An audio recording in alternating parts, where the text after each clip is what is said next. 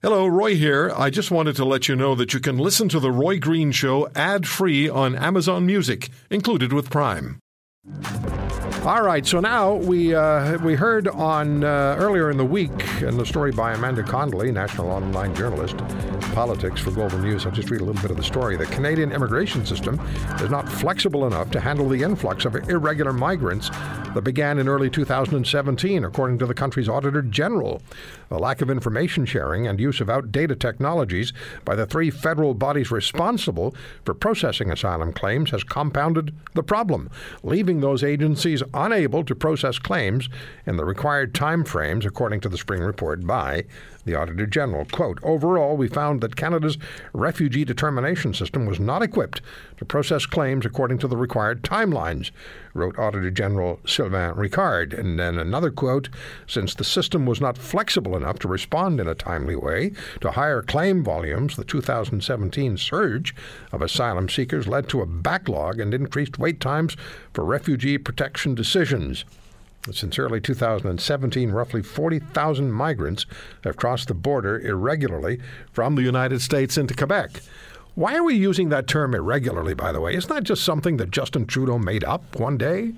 I, I think I, I think that actually happened. That Mr. Trudeau made up the term irregular. Michelle Rempel joins us. She's the Shadow Minister for Citizenship and Immigration with the Conservative Party of Canada. Michelle, hi. Is that something that am I right about that? So, so this refers to, excuse me, people illegally crossing the border from the United States into Canada. No, I, get, so, I, get, that, but isn't that something yeah. that Mr. Trudeau made up that term, irregular? He's used both, um, and, and I guess it's just frustrating for me because the the act of entering Canada at a non-official point of entry is illegal. Yeah. Um, you know, so it, we need to move past terminology because what was outlined and into solutions because what was outlined in the Auditor General report this week was pretty. No, no, serious. I get that, but if the, if the term illegal disappears and is replaced with irregular, that just makes the that just that just confuses the reality. But let's talk about this. The Auditor General mm-hmm. says the refugee system is not equipped to handle and process the influx of illegal border crossers, and that was already evident in 2017 absolutely. Uh, the reality is is that our system, especially after our former conservative government under uh, Stephen Harper and Jason Kenney, cleared a lot of the backlogs that were in the refugee uh, determination process. The Auditor General's report itself says that the system was equipped to design uh, or, or, to handle the typical types of volumes that we get in Canada on a year-to-year basis. Now, you know, if you had somebody from, let's say, the New Democratic Party on your show right now, they'd say, well, this is just the new reality. We have to manage this. And I just reject that because there have been two things that have placed this burden on our system in the last two years. The first was hashtag welcome to Canada, the people, uh, the surge of people illegally entering Canada and then claiming asylum after having reached the U.S. The second thing is lifting country or visa requirements on countries like Mexico without a formal plan in place to prevent bogus asylum claims. So both of those decisions that Justin Trudeau made and then did nothing to either monitor or reverse have left our refugee determination system, so the Immigration Refugee Board, severely backlogged to the point where um, anybody who's illegally entering Canada today and then claiming asylum after having been in the U.S. can expect, um, you know, a years long wait time, like anywhere from two to five years, to have their claim heard, and in the meantime, draw benefits. And I just don't think that that's the way that our asylum system was supposed to work, and it's wrong. I understand 9,400, 9,400 migrants have entered Canada from the United States already this year. Now, we've had two years to address this, to fix it, to, to work on it.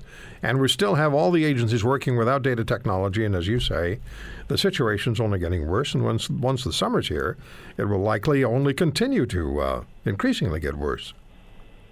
Exactly. And the, the, talking points the Liberals used this week uh, to respond to the Liberal uh, or to the Auditor General's report was uh, well, we, we need to throw more money at the situation.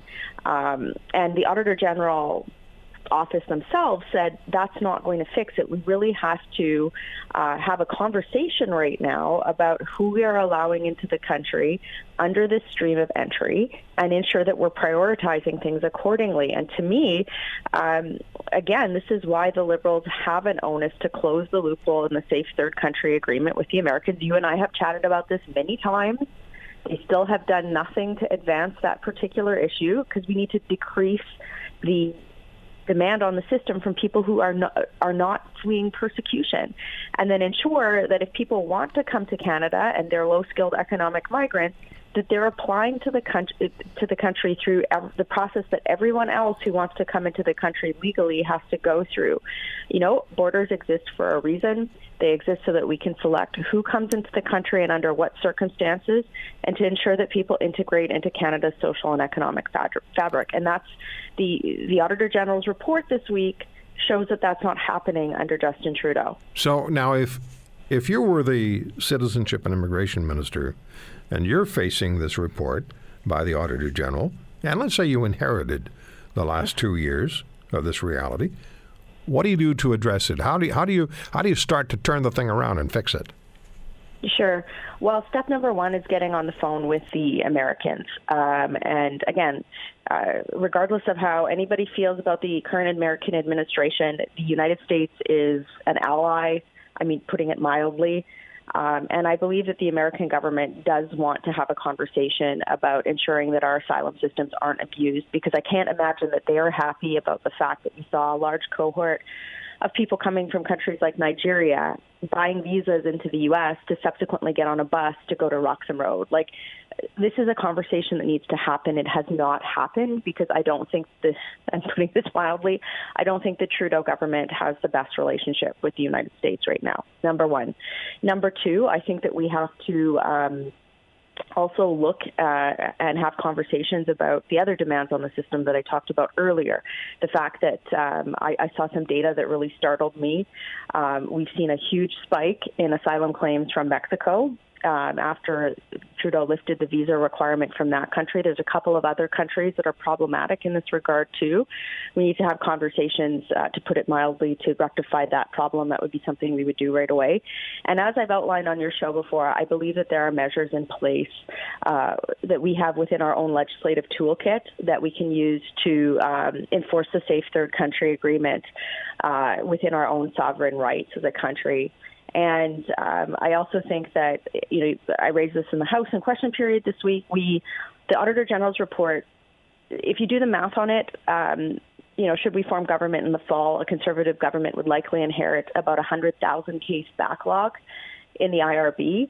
Uh, and we're really going to have to work um, to, to, to, clear that backlog quickly uh, because that long delay in the system is a pull to Canada to abuse our asylum system, right? Because if you know, if somebody knows that they can stay in Canada for a long period of time without their claim being heard, um, especially with our generous social welfare system, two things happen. First of all, people, it, the system becomes more prone to abuse.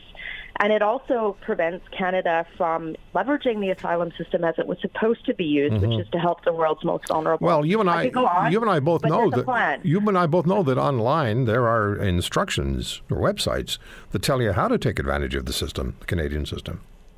Absolutely, and uh, you know, as legislators, it's incumbent upon us, uh, both to protect the world's most vulnerable, but also to protect the Canadian taxpayer and our pluralism because we can't protect our pluralism if we aren't managing to integration, you know, language acquisition, uh, self-sufficiency uh, in our immigration plans if we're allowing our system to be abused. Well, there's a reason. Um, there's a reason for the Safe Third Country Agreement.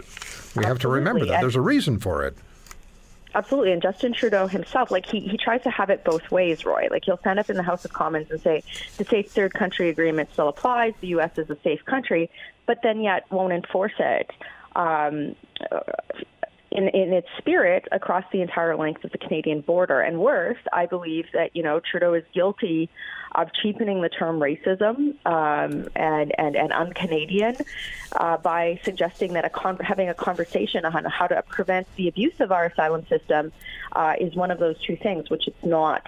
So, um, you know, you, the, the, question you ask is very valid. What will we do to fix it?